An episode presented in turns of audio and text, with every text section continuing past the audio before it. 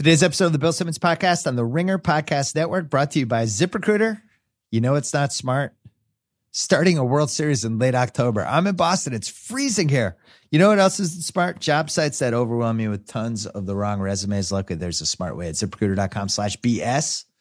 ZipRecruiter finds people with the right skills for your job, actively invites them to apply. Right now, my listeners can try ZipRecruiter for free at ziprecruiter.com slash BS. ZipRecruiter, the smartest way to hire. Meanwhile, let's talk about our buddies at Hotel Tonight. Hotel Tonight, here's what they do. They show you top rated hotels with unsold rooms to make it easy to book your stay at an amazing rate. And even though their name's Hotel Tonight, you can book it in advance, perfect for spontaneous weekend getaways, three day weekends, staycations, road trips, business trips, booking a place with a pool, and more to start scoring amazing deals in incredible hotels. Go to Hotel Tonight or download the app right now. Don't forget to go to the theringer.com. A ton of World Series stuff up there right now NBA, NFL movies, and a whole lot more. The Ringer Podcast Network. Halloween Unmasked wraps up its awesome run on Thursday. Final podcast. It's doing great. People like it. Thanks for spreading the word for us. And uh, we have another podcast that I'm going to announce right after the break. First, Pearl Jam.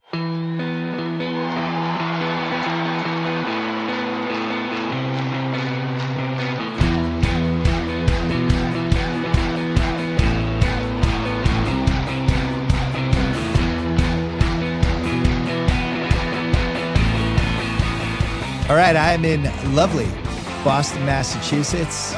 It is cold. I have no idea what kind of effect this is going to have on the World Series, but I'll tell you, it's going to be cold tonight. I wonder how many really cold games Clayton Kershaw has pitched in. He's going to be pitching one today. It looks like it's going to be about 40 degrees. The World Series starts today. Uh, I'm picking the Red Sox because I'm a huge homer. I did not wager on it because I am concerned about uh, I think the weather is almost neutralizes the home field advantage. When it's this cold, the people are wearing jackets, scarves, mittens, all that stuff.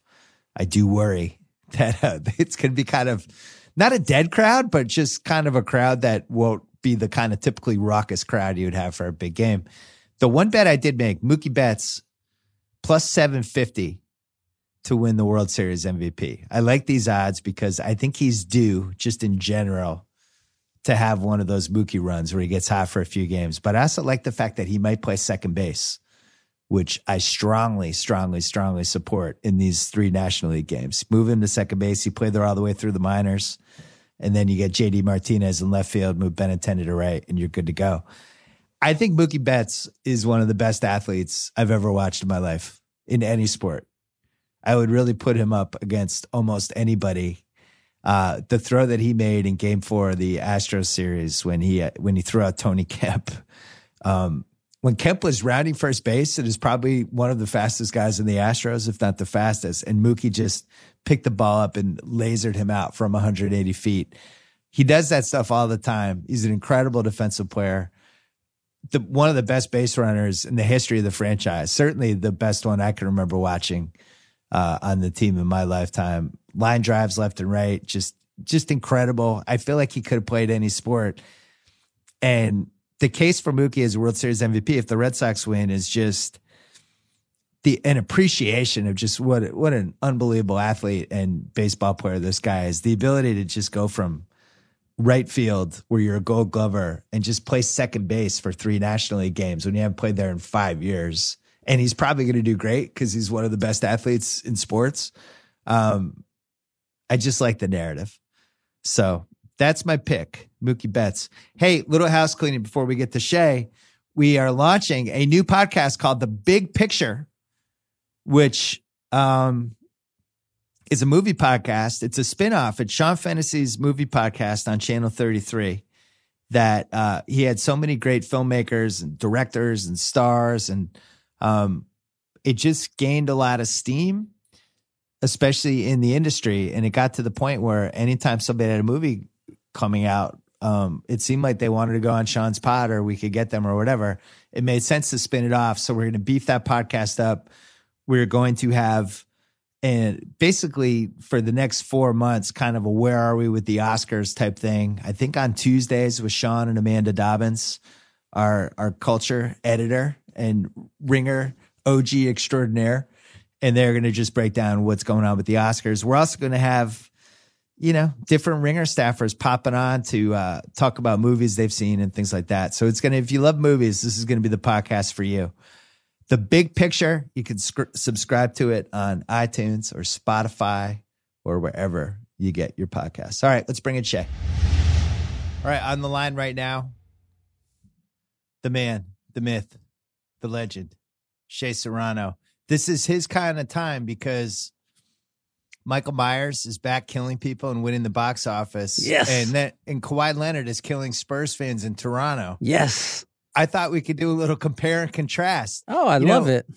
If if somebody in the NBA, a star, also doubled as somebody who just murdered lots of people on a holiday like Halloween, uh, Kawhi would be like the perfect pick. He doesn't say much. He's kind of inscrutable. I, the same way that you wrote about in the Ringer this week. Michael Myers never ran. He just kind of walked calmly, just at, at a brisk pace. I feel like Kawhi would do that. I know you can't stand Kawhi right now, so I figured this would be the perfect time to bring this up to you. Oh, fantastic. Um, compare and contrast. Kawhi, Kawhi and Michael Myers. First of all, who wins a fight between them? I'm gonna go with the, with the guy with a knife. That's just like a like a general philosophy I have is if two people are fighting and one has a gigantic butcher knife, Yeah. I'll go with him. What if what if Myers? What if it's just like he's wearing the gas station attendant outfit? Does and uh, he does and he have the it. mask on? That's a that's the big thing right there. well, he always has the mask on. The mask has really only come off in Halloween one. No, That's he- the only time we saw his face, and it was the one way to rattle Myers is you take the mask off, well, and he, he, he's like, discombobulated. he doesn't wear it for like the first 20 minutes of Halloween, the new one. Yeah, but we don't see him though. You kind of see, see his face You see like the edge of his uh, the edge of his face. You Well, see so we- enough. you see enough. But if he's wearing the mask, I just got to go with Mike. Anytime he puts the mask on, he's fucking wrecking everything that's in front of him. There's no I- way. I think Myers was the most indestructible serial killer slash murderer of any movie because in Halloween 2, as you pointed out in your piece, got shot in both eyes. And rebounded both nicely. eyes, and Yeah, and then he could see. He took Yeah. one movie off. He took Halloween three off to Yeah. rehab his eyeballs, and then came back in Halloween four ready to fucking go. He got shot in the eyes and then blindly stumbled out of an explosion and burned to death and then was fine. It took it took him 10 years to rally back. I actually watched uh I watched Halloween 4 on Friday night with my kids. We Okay. hadn't banged out. I am actually a supporter of Halloween 4, which is a controversial opinion because I, I think there's some people out there that like to pretend four, five, and six either didn't exist or were a dark time. Even on our fantastic Halloween Unmasked podcast, Amy Nicholson, you, you could feel her contempt as she's talking in uh, in episode five about the uh, about those years. I stand by Halloween four, and Halloween four ends with his niece ends up killing her mom in the bathtub and has the clown suit on, and it seemed like the torture was going to be passed, and we were going to have female Michael Myers, and then they just went away from it, which was probably a mistake. But Halloween four, is a solid movie. It's a, And it's more fun than I remembered it. I, I saw like Yeah. edges of it when I when I was younger, and then I rewatched it when the new one was coming out. And it, it's especially fun if you watch Halloween three, and you're just Right. like, "What the fuck is going on?" And then Mike shows up in the next one, and you're you're just automatically in. the two most underrated movies from that era of the slasher horror movie era were Friday the Thirteenth Part Four with Corey Feldman, hmm and then Halloween Four. Both of those are like legitimately solid, and was also like this era where um, there was always some girl who was trying to steal somebody's boyfriend, and you just knew her and the boyfriend were going to die later in the movie. Like that was the price you had to pay Absolutely. for being a bad friend. Uh, in in the latest Halloween, which I saw actually about a month ago, and it did gangbusters. You know, I saw their tweets about, and kudos to Jamie Lee, and they had all these tweets. She had a tweet. Blumhouse had a tweet about this is the biggest movie ever with a female lead, fifty five and over, and all those things. I really feel like Myers is the lead of these movies now, and this this one. This was a weird one for me to watch because he's a serial killer. He's evil. He has Right. no redeeming qualities at all. And yet I found myself kind of rooting for him. Oh, in yeah. the movie. And I don't know if that's the intent of the movie or not, but it's it has to be the only franchise where you're like, get him, Michael, get him. I think in this one that is the intent because this is the one movie in the franchise where they position you like on his shoulder for a significant portion of the movie. Like, Yeah. they want you attached to Michael. They want you to feel what he's feeling or at least be aware of what he's doing. You know, usually in the other ones he just sort of is popping up in the background all of a sudden. And this one you're straight up just walking with him for blocks. Yeah. And it's a it's a lot of fun to it's very intense, it's very gruesome. That first shot after he beats up the mechanic and, he, Yeah. and like his jaw is ripped off like you right then they go, okay, this is gonna be a little bit different than what we've seen. The, Uh, the teeth drop was great too. You know, um, I was thinking he's older now because it's Yep. been Halloween is next week. It'll have been 40 years since he returned to Haddonfield. I think on his 21st birthday. Yeah, he was 21. So that makes him born in 1957, which makes him a solid 61. I mean, still cranking along. It's it's really impressive. It's it's. I would put it up there with Pau Gasol. Um, who, who other Dirk Nowitzki, like some of the Tom Brady, some of the great athletes in their 40s. Myers is 60. He's there ripping teeth out. He's ripping jaws out. Um, just still going along. But they had a nice shot in the first like 25 minutes of the new movie where he had like the gray hair and the receding hairline, which I thought was a nice touch. That was wonderful. Who? This is what I was, I've been thinking about. Several things since I watched the movie. I'm going to ask you. Maybe you have the answers Yeah. to these. Number one, who cut his hair? Because it's a short. It's like a nice haircut that he has. It's a Yeah, clean. it's like he went to Kyle's barbershop. he got a he got a haircut. And the other remakes, he's got the long hair, like in the Rob Zombie ones. It's just Yeah. long the whole time. And this one, he's got a haircut. I can't imagine he let somebody cut his hair. I also can't imagine they gave him scissors to cut it himself or True. clippers even. I need to know what's going on there. Also, this is less a question and more just like when I watched it, I, I watched it with with Laramie. I like leaned over and mentioned this to her, but the woman you the woman that's in the restroom when he drops the teeth in there, Yeah. like, she says that she's going poop. Excuse me, and then Yeah. he like busts in on her. This poor woman got choked to death with a with a dirty butt, and I just felt really bad for her Yeah. in that moment. That's that's a tough way to go. I think the the movie really wanted wanted to make us dislike her and her partner who were filming a podcast. By the way, not a flattering portrait of the podcast industry in this movie. they were like- one hundred percent responsible for all of those deaths. Oh yeah, they really were. And on top of it, like I'm not sure. First of all, if somebody pitched that podcast to me, like we're gonna chase down Michael Myers and go to the sanitarium, and uh, my my first question would be, well, Michael Myers doesn't speak, hmm so I'm not sure what kind of interview you're getting. You're just getting dead silence. Like they could, we could pretend my, we were interviewing Michael Myers and just have silence and have somebody going. hmm Uh, so I, I just don't think that was a good idea for a podcast. And the guy had an English accent, so obviously just doesn't understand American culture.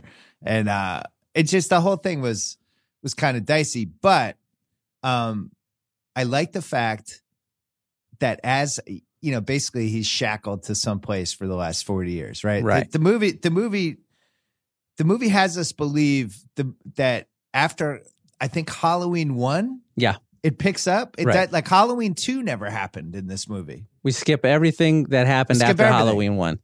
Halloween one, he's just gone. But then they don't say how they caught him, so that that was an issue. Then it skips over the fact that in Halloween H two O he came back, and then she had a son in that. But in Mhm. this movie, he has a daughter, or she has a daughter. Right. Then it skips over the fact that in Halloween 4, she also had a different daughter. And then in Halloween Resurrection, um, she's brutally murdered in the beginning of the movie. Right. And made a big deal, did a press tour about how she had to finally put this whole movie behind him. So I, I, I guess we're at, they're asking a lot from the audience. I was fine with it because I just wanted Myers back in my life. And I think you were fine with it too, right? Oh, 100%. I wanted Myers back in my life. I wanted a Myers close to what we saw in the first Halloween, where it wasn't like a hokey thing. It was it, it got silly. Four, five, six. It got silly. He's killing people in these like really goofy ways, in Yeah. like Friday the Thirteenth style ways. And this one, we're back to just I'll just fuck. it. I'm gonna stab you in the neck and you're gonna die, and I'm gonna keep moving. I, Well, lo- I like love that- that. I like that he gained intelligence while he was shackled away for 40 years. He's so smart. yeah, he now has the he knows where all the power lines are. He he knows not only how to drive a car, but in in this movie he he drove a truck. Now Mhm. you and I would not know how to drive a truck. Myers just because he's evil, he knows how to to pick it up and really get it going. Mhm. He knew he knew where all the electricity for Haddonfield was, the power the power plant. Mhm. He was able to go there and find that pretty easily. Like he doesn't have an iPhone, he doesn't have Waze. Um, he was able to find basically everybody's house, find the police station, find out, uh, find where where his sister lived. Just incredible intelligence on him. Yeah, I don't know how he does it. to do all of that without a cell phone. Like there was no GPS. He was just walking and he got to where he needed to go. That's really that might be the most impressive thing that he does in the movie is just his internal GPS. Doesn't need to eat. Doesn't he? It's unclear if he goes to the bathroom. Um, just he's very skilled. I I think he's the most skilled serial killer we've had. I, I I'd. I'd put him over the over anyone. I did I have an issue though. So Okay. this is a tiny bit spoiler alerty, but it's really not. So if you haven't seen the movie yet, I'm really not spoiling anything. Because you've seen the trailers, you know what the premise is. The premise is Jamie Lee Curtis's character, Lori. She's so tormented that Michael might get out, that she's kind of constructed her whole life that if he gets out, she's going to be ready. She's she's built this whole kind of trap house for him Mhm. all these things in it. So near the end of the movie, of course, he ends up at the house because you, of course, he did. Right. She had no plan for what if what if the electricity's out. Mhm. I didn't understand that shit. She's had 40 years to think about it. She's obsessed with this. She doesn't have a job. And yet, all the possible contingencies of Myers showing up at her house, she didn't have like a generator, like lights. She never, at no point during the 40 years did she think, well, what happens if he cuts the power? What do I do then? Well, I don't think that she needed the power there. I think this was like a Bane situation where she was used to the dark at that point. Because she Oh, was she's like a she's like a trained bat. yeah, she was moving around in it fine, same as he was at this point. He, she's going room to room. She's lowering the door. She's doing all of the stuff she needs to do without worry that the lights are off now because that's her world. I think that but she's going against Myers is evil and, and just highly highly skilled. here's a here's my my issue that I had, and this will kind of spoil it, but not really. At the end, when she sneak attacks him, finally, Yeah, she doesn't have a gun. She has a Yeah. knife, but like you should have guns all around the house. They should be under like taped under tables and chairs in case Yeah. you're rolling around. You pick one up and shoot. She didn't have the gun. All of the guns were in her little secret area.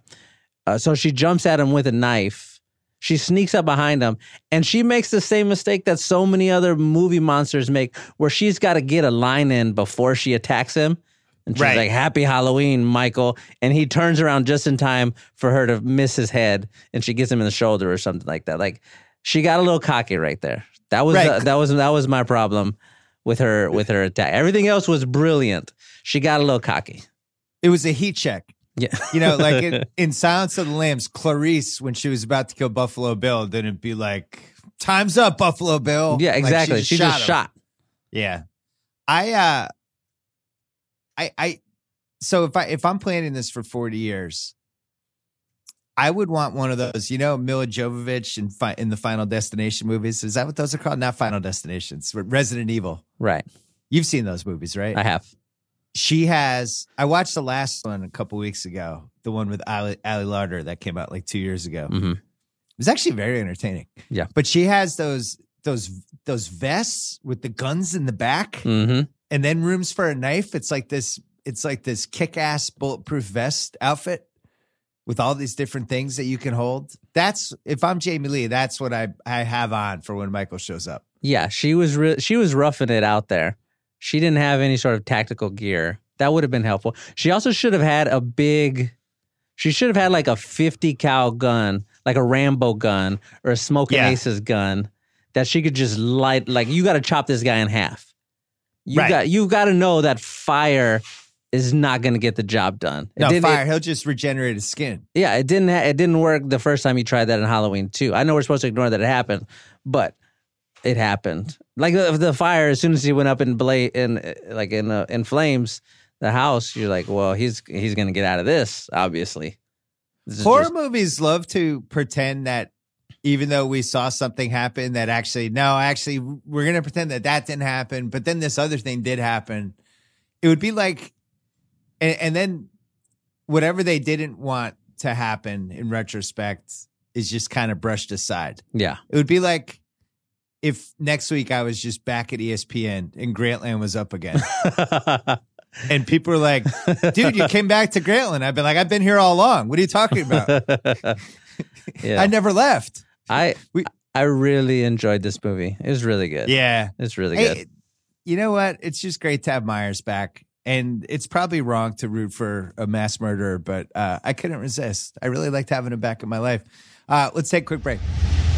These days, you can get practically everything on demand, like our podcast. Listen whenever you want, when it's convenient for you. All right. So, why are you taking trips to the post office when you can get postage on demand at stamps.com? With stamps.com, access all the amazing services of the post office right from your desk. 24 7 when it's convenient for you. Buy and print official U.S. postage for any letter, any package using your own computer and printer. The mail carrier picks it up. Click, print, mail, you're done. Couldn't be easier. Listen, going back to my old ESPN podcast, 2011, 2012, that's when I started using stamps. It's just easier. I like having people come take my mail for me. That's what happens with stamps.com. Right now, use code BS for this special offer up to $55 free postage, a digital scale, and a four week trial. Don't wait. Go to stamps.com before you do anything else. Click on the radio microphone at the top of the homepage. Type in BS. That is stamps.com. Enter BS. All right. So we're back. We, we've done a week of the NBA season. Kawhi has been rejuvenated in Toronto. Although I have a I have a counter opinion on this Kawhi thing. I don't think he looks 100% athletically yet. I think he he's still- doesn't. I think his legs aren't there, and a lot of what he's doing is with his brain. But I I watched that entire Celtic game on Friday night, and athletically, he's just not the same. Now, whether he gets there or not, we'll see. But um, I thought a lot. he had kind of more of an old man game and was like craftier. But that's not the Kawhi he was in San Antonio, right? No, he was he was overpowering like his run in 16, 17, whatever. He was doing everything you needed to do and then like the special things that you weren't expecting him to Yeah. do. Like the like the Grizzlies game when him and Mike Conley are throwing fireballs at each other. Like he was doing all of that stuff. I think he will eventually get there. He's clearly smart enough to just survive on 75% or whatever he is right now. Yeah. I, I have to believe that he's going to get back there. He looks good in Toronto, and it the team makes sense around him. He makes sense in that environment. This like icy cold, like that's who he is. That's what he does. He just shows up to make shots and shut down the other people. He looks good. He looks really. He doesn't look great yet, but he looks very, very good. Yeah, the big one of the big winners of the season is his brain because I just think he's so advanced intellectually as a basketball player now that he could cover up a couple of the athletic things that aren't totally there yet. I think Mhm. it'll come back. But it was really it was weird hearing all these people like Kawhi's back. Here he is. It's like, ah, he's not 100% back yet because he he just doesn't have the same lift. And I, I felt the same way watching Gordon Hayward these first few games. Right. especially I went to the uh, Magic game last night. Oof. Gordon Hayward is tough. not close. He's not close to being back. He uh his ankle might be fine. He might be fine physically, but mentally he's not there. He's he is just afraid of physicality and he's afraid to be in the air around the rim. He doesn't want any part of it yet. And I don't blame him because his ankle went in nine directions a year ago. But he uh he was such a physical player in Utah.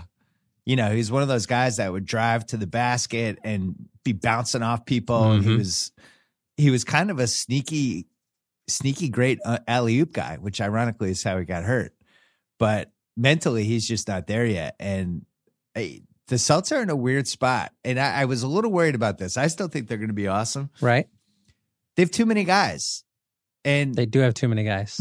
and not only they have too many guys, they have like eight guys who think they should be out there in crunch time. hmm And there's a weird vibe on this team. And it, I'm already worried about Jaylen Brown and uh, you know, who's become the middle child in this situation where J- it's all Tatum, Tatum, Tatum. Tatum's the next superstar, and Jaylen Brown is like the one over there who's just getting good grades. he, uh, mom and dad aren't talking about him; they're just raving about the other kid.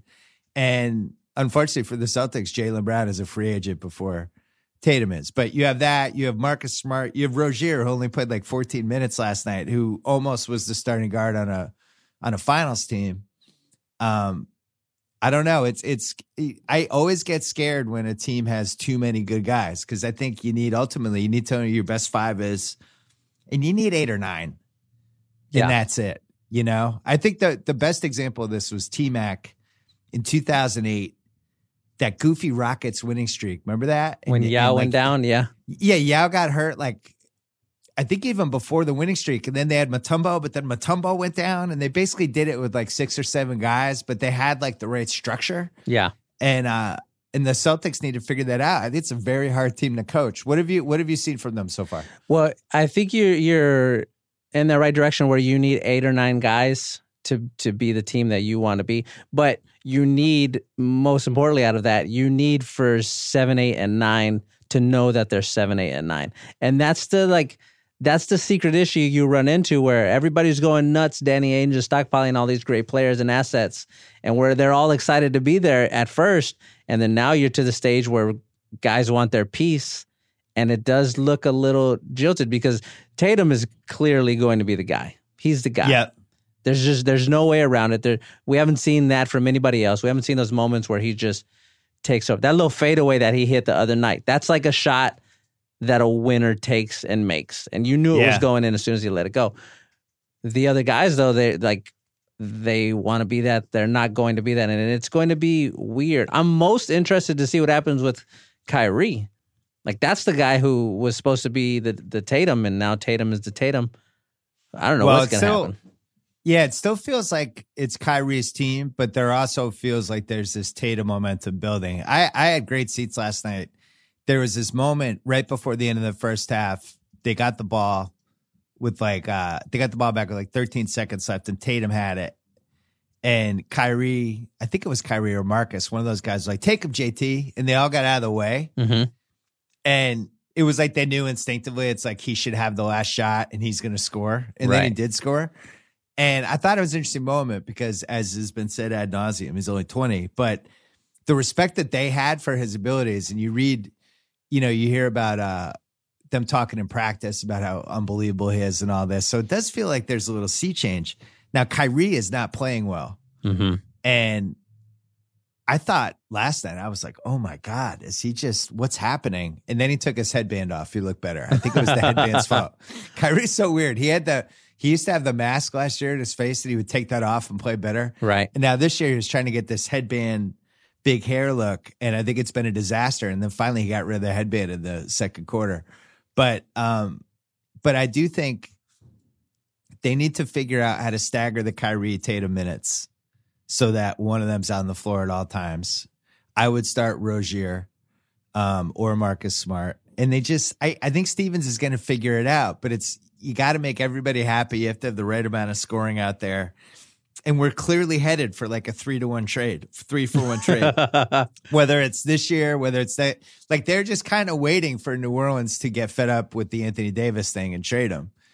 But the way he's playing, why, if you're New Orleans, you might as well disband the franchise over trading him, right? You just got to ride it out. Yeah, there's no way you make that trade. Can I interest you in another seven footer down in San Antonio, Pau Gasol? Well, No, you cannot. By the way, you, it's nice having DeMar DeRozan in your life, right? I, I mean, he's a good basketball player. I love what DeMar DeRozan is doing this season. He's averaging something stupid like 29, 5, and 9 or something goofy like yeah, that. Yeah, he's good at basketball. He's really, really good. He and he's doing all the stuff you need for him to do. Like I thought the last night's game was a great example of what I'm hoping. Maybe I'm just projecting this onto him, but I'm I feel like he saw the game fall apart. They were up by like eight or something, seven with just a couple minutes left. yeah, Uh, LA comes roaring back, then they go up seven or eight, and that's a game that Toronto loses by 12 points, no question. But the other guys started hitting shots. You know, uh, Um, Rudy hits a, a shot. Patty hits his shot. Everybody else is doing their stuff. Lamar LaMarcus is going fucking nuts down low. Yeah. And I feel like he's realizing, oh shoot, I've got some guys here who are not afraid of the moment. We're gonna like this is gonna empower me. Like that's what I felt like when I was watching him because he didn't have a great fourth quarter or overtime. He had some good uh, uh, some good assists, some good little hustle plays, but he wasn't hit like hitting the shot. He missed the the buzzer beater. But it did it didn't feel to me like he was panicked. It just felt like he missed that shot. And then he saw this stuff happen and you go like, this is gonna be cool. He's been great. I love already DeMar DeRozan. I like the uh there's a little Ewing theory feel to the Spurs team, even though you won a title with Kawhi, so they don't technically qualify. But you know, people people definitely dismiss the Spurs. We saw the over under after Murray got hurt, I think dropped to 43. Mm-hmm. We did the wins pool on NBA Preview Palooza. I ended up getting the Spurs at 19. Mm-hmm.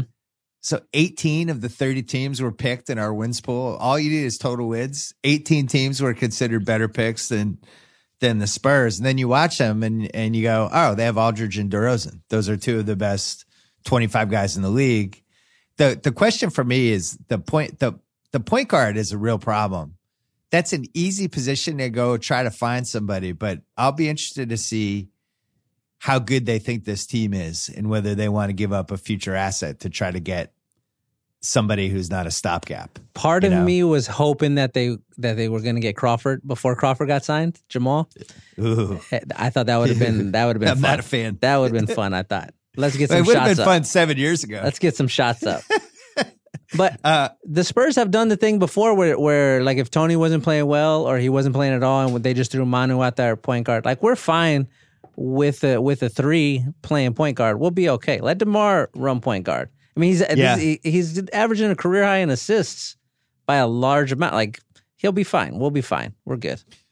I think the West, you know, the last couple years, and really for most of this century, we've always had it's this the the narrative has always been the West is really good. Mhm. Oh my God, the West is so loaded. I don't feel like the West is necessarily loaded this year, but it's much deeper. Yeah. There's really only two bad teams. And even those teams, Sacramento and Phoenix, are, you know, they have talent. They're frisky. They have guys who were top five lottery picks and guys who can, you know, not roll over. But man, you go down the line and it's like all these teams are good at home. Um, they have guys who, you know, you go down the line like Denver's got Jokic, New Orleans got Davis, Portland's got Lillard. Memphis has uh, Conley and Gasol and Jaren Jackson, who's looked fantastic. The Clippers, they got Gallinari back. Gallinari was like, he's like Michael Myers. He was Gallo, off. baby. We thought he died. We thought he died baby. in Halloween eight. Yeah, he's 20 pounds lighter. He's got a nice tan. He's looking like very Galloway again. Um, then Doncic looks great in Dallas. Utah has their, their whole team. Minnesota's loaded. And then you look at the bottom four right now, although there's only been three games, and it's Houston, Sacramento, the Lakers, and OKC. What a what a fucking race this is going to be. I don't know how we're going to get eight playoff teams out of this. They're gonna can't they're- figure it out. They're going to let ten Western Conference teams join the playoffs this year. I think that's what they should do. They should just have their own special special playoffs. Bill, let me ask you because I did, I thought about this when we were talking about Myers earlier, and I didn't get to ask, and I'm gonna, I would I would be mad at myself if I didn't. But you asked me about who wins in a fight. Like we dropped Kawhi and Michael into Michael's world. Yeah. If they're playing one on one to 11, twos and ones, like a normal person, who wins that that game? Myers versus Kawhi. Myers versus Kawhi. Is there a ref? There's no ref, but call your own fouls, and and you're not allowed to, to stab anyone in the neck. I think Myers would lose 11 nothing. Eleven nothing. Yeah, because the problem is he doesn't run. So all you would have to do is just kind of he, he he'd move side to side, but he wouldn't be actually moving. I think you would just be able to go by him. Shaq didn't run either, and he's got himself a handful of rings. So the question is if Myers got the ball because he's supernatural and and evil and has superhuman strength, maybe he's like 2000 Shaq. Maybe Yeah. he just turns everybody into Todd MacCulloch. I think if Kawhi got the ball first, I think he wins 11 nothing. I the trick with Mike is number one, I think he's very quick He walks, but he's quick. Like he sort of shoots around the houses front to back Yeah. with like a, a, a tricky speed. Uh, we have to consider that. We also have to consider he's very strong, like unreasonably strong. Yeah. if he's allowed to put one hand on you, like we're doing hand check, like you're not getting inside the three point line. And also, he's got a crazy vertical. He's got like 48 inch vertical. I think he's gonna do okay in that in that game. 48 inch vertical.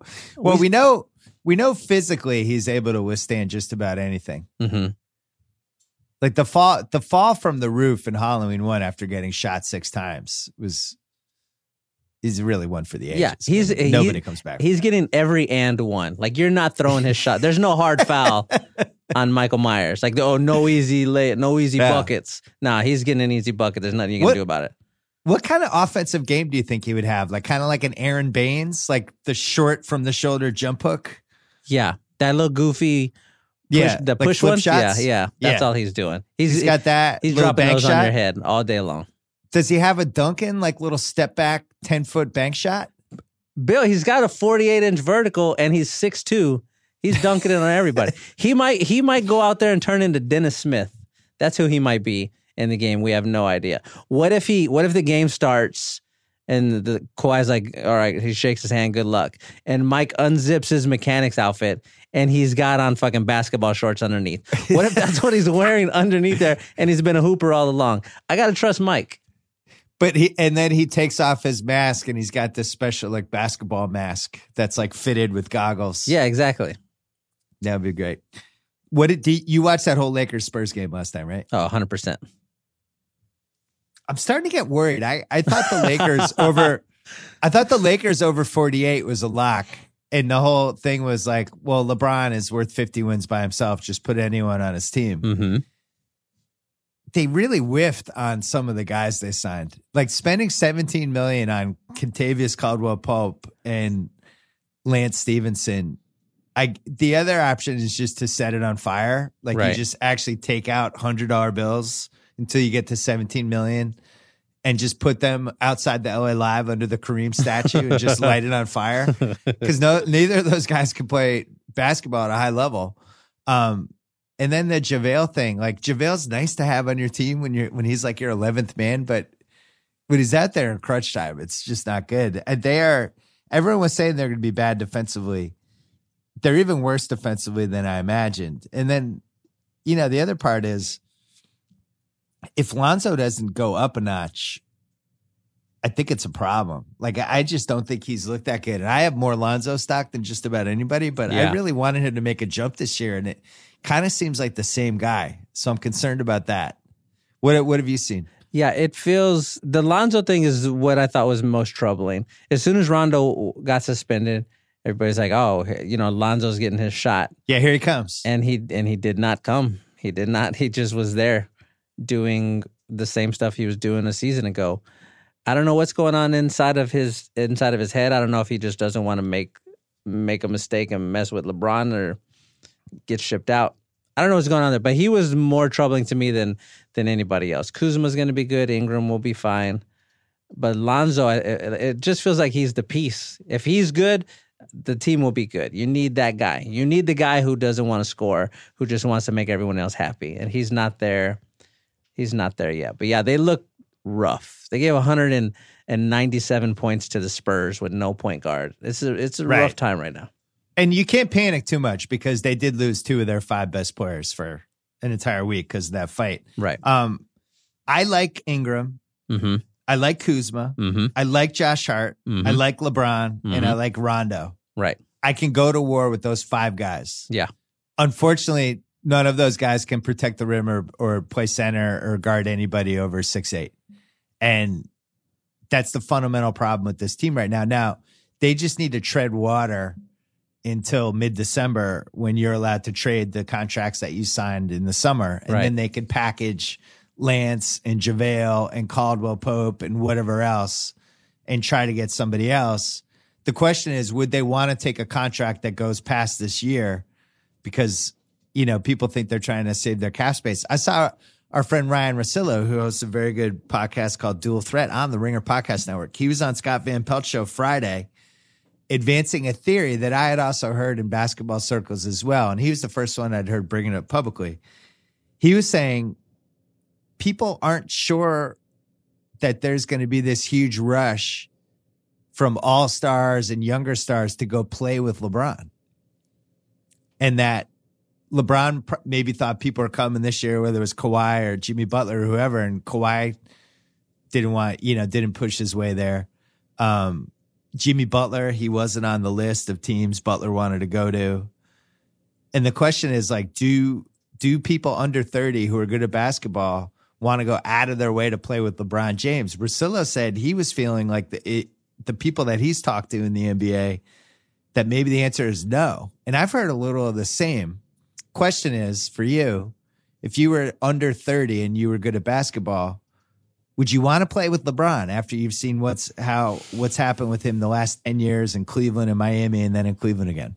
No, I think there's been enough talk among those players of uh, of guys who have played with him. The Kyrie thing is the most hurtful in that respect. But people, yeah, who have Kyrie fled from him. yeah, people who have played with him and then be like, all right, that was cool. See ya. Like, wh- why is that happening? There's got to be something there. So if I'm under 30, I'm a young guy, I'm in the league, like, it's a situation where I go, oh, yeah, that's probably the greatest player of all time. But I'm going to, I'm going to, you know, I want to play with somebody else. I don't know. It's weird to watch.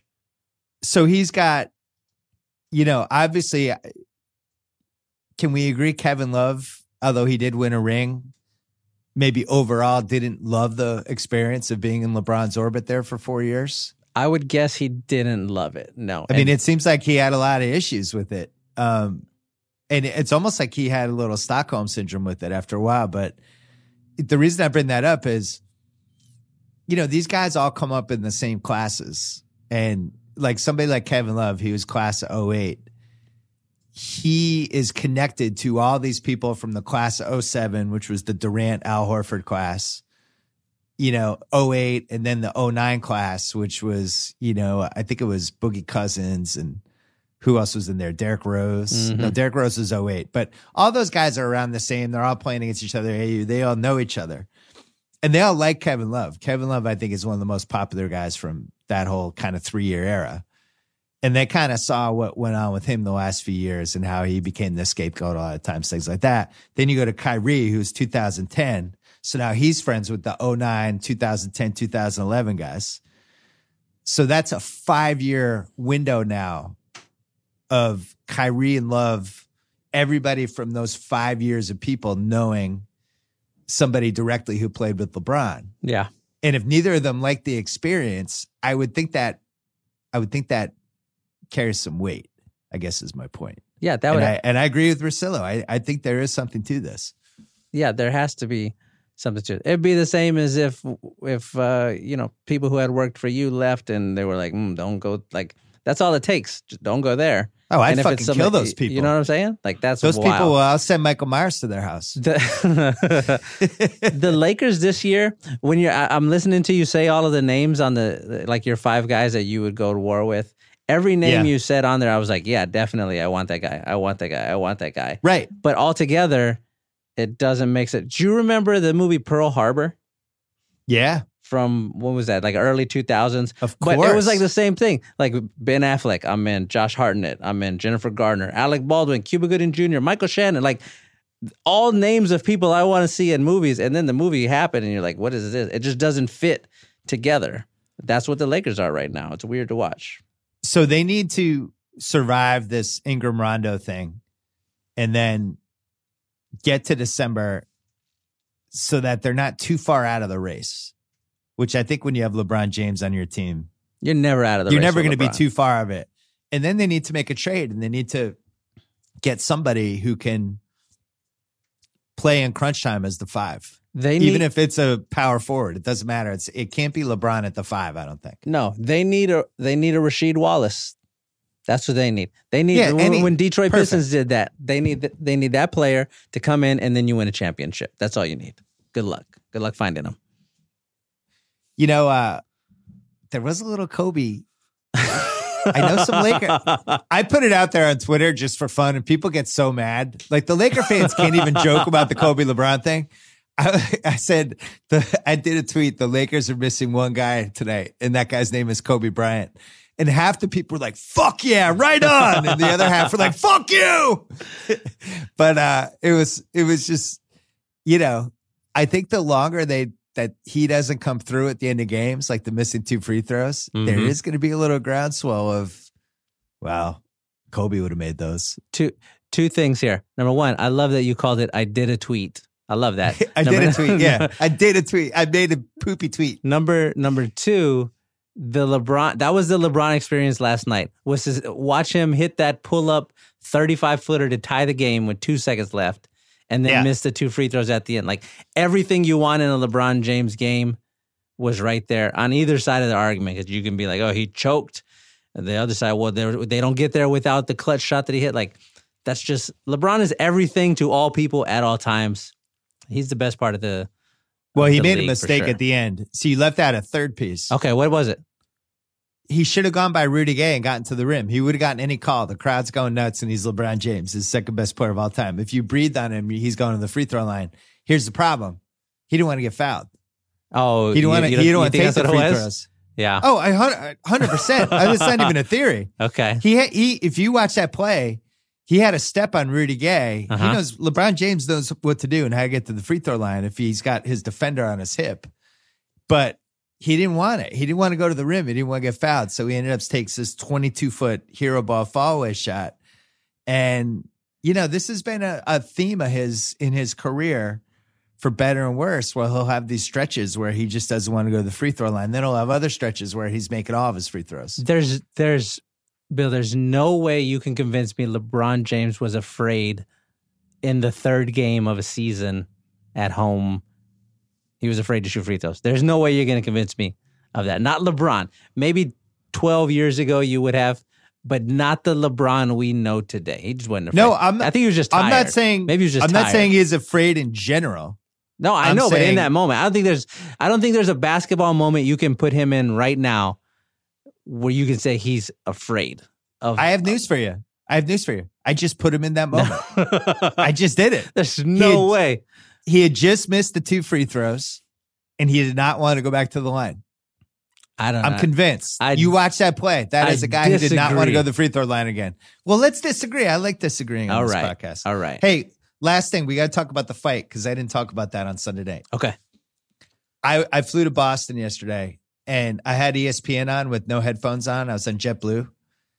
And they just showed the fight over and over again for six straight hours. It was great. I love they, it. They just over and over again, different angles. Um, do you think Rondo spit on Chris Paul? Yes, he definitely spit on Chris Paul. They've not Was liked it- each other for a long time, those two guys. Yeah, they have a 12 year beef. Yeah. But he had a mouthpiece in. Uh-huh. How do you spit with a mouthpiece in? Um, it it was kind of a half ass spit if it was a spit. Was it like a sneaky spit? Like It- one of those, yeah. I'm going to spit under my breath at you and nobody will really notice? That's exactly what it was. Rajon Rondo is smarter than all of everybody in the NBA except for maybe like two people. If anybody could figure out how to spit with a mouthpiece in, it's going Yeah. to be Rajon Rondo. If anybody would do that, it would be Rajon Rondo. I love that Chris Paul went after him after that. I think if that's Cl- Clippers Chris Paul, we don't get that fight. But Houston Chris Paul, they raise you a little bit different in Houston. Like you're going to get a fist fight when you do that to somebody in Houston from Houston. Had that been Gerald Green, it would have been fucking atomic war in there because he had grown up there. But Right, Chris, right, Chris right, Paul has been in Houston for several months and he's already fighting guys. Uh, I love it. Or I mean, over a year now, but he's great. can I can I offer a counter? I Was he mad enough that Rondo spit in his face if Rondo did? yeah for sure. he, he put a finger back in his face. Rondo hit him with a two piece, landed one, missed the other. They separated them. oh, don't should Chris, Chris- should Chris, Chris- Paul have done the Michael Myers? Should he have just kept coming back? Should have taken like 10 guys to get between them? No, Chris got his in. Chris got two shots on Rondo. He got the uppercut, bing, and then the other one, bang. It was good. Like that's the es- that's the escalation that that should have followed. We're gonna get into each other's faces. Rondo's gonna be like, okay, I'm gonna take this the next step. I'm gonna spit on you, Chris Paul. Yeah. I'm gonna take this uh, the next step. I'm gonna put my finger in your face, which is Yeah. more disrespectful to put it, It and really put, to mush you in the face And then Rondo was like, "Well, here we go. I got to put my hands on you." And then Chris Paul came back. I got to put my hands on you now. Like that was the order it was supposed to go in.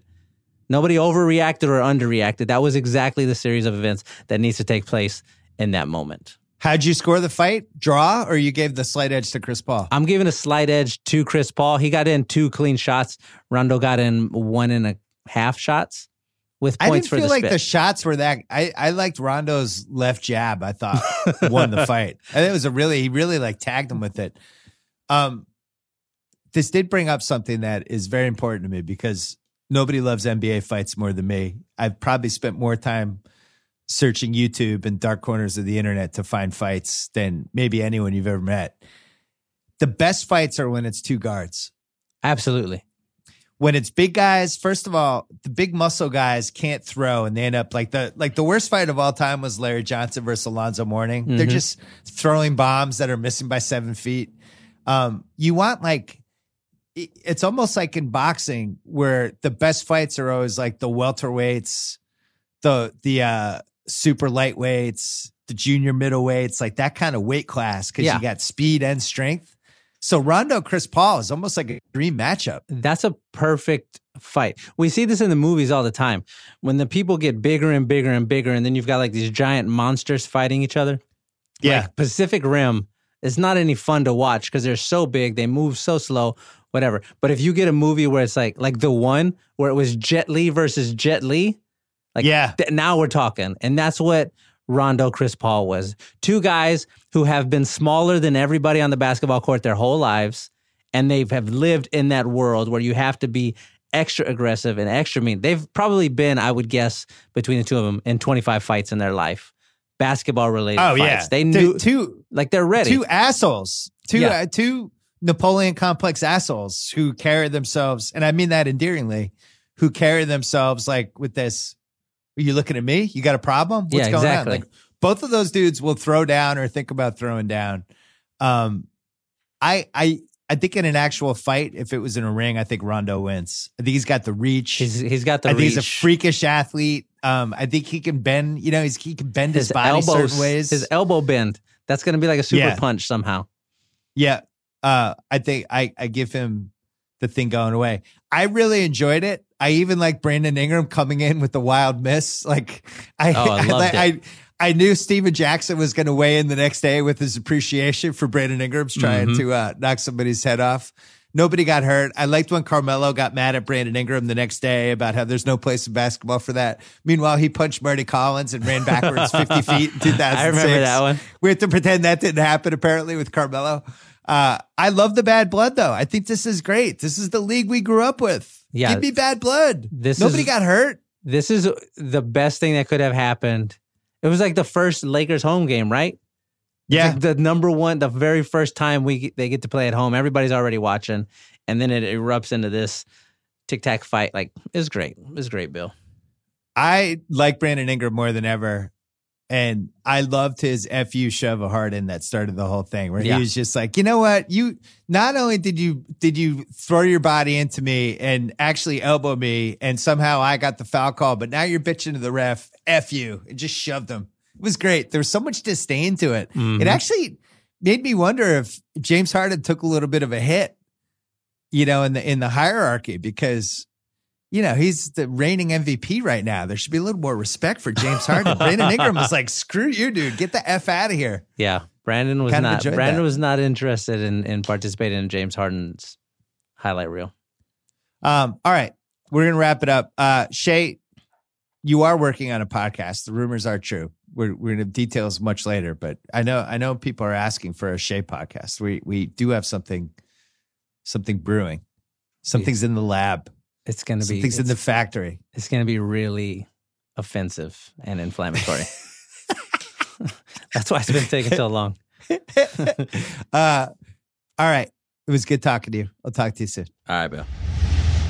All right, before we get to Quavo, this episode is brought to you by an all new season of the Showtime original series Ray Donovan, starring Liev Schreiber, Jon Voight, and Susan Sarandon. LA's top fixer has left Hollywood and all of its dirt behind. But guess what? New York City has its own seedy underbelly. Ray is quickly lured back into burying the secrets of the powerful and political His professional and personal turmoil threatened to drag him down, but Ray always finds a way to take control. Keep up with all the action on your own terms. Stream, download, or watch it live. Just be sure not to miss out. The new season of Ray Donovan premieres Sunday, October 28th at 9 o'clock only on Showtime. To try a free month of Showtime, go to showtime.com. Enter code BS. The offer is for first time subscribers only and expires on October 31st. And since we're here, let's also talk about our friends at FanDuel. You know, football season's underway. Many people have regrets about their season long fantasy teams. I'm not one of them. Cousin Sal is. He's 0 7 in our league. He's terrible. I also love daily fantasy. If you spend all off season researching and getting ex- excited for the draft, um, why not do it during the season? Why not do it with FanDuel? Play FanDuel all season like me. You get the excitement of researching and building your team each week, regardless of the outcome. It's never been more fun or easy to play. I play in the Gridiron Pick'em contest every week, a free contest. All you need to do is pick winners, no spreads. 10K split amongst the top pickers. I'm starting to heat up. I might actually tell you my my uh, my FanDuel team this week, so you can track it yourself. I'm in the last podcast of the week. I'm going to do that. I've tried other DF sites, DFS sites before. If you're not a fantasy expert, FanDuel is clearly the place to play. Plus, new users get a five dollar bonus when they make the first deposit. Come play with me at fanduel.com slash BS. All right, here's the interview we did with Quavo from Migos.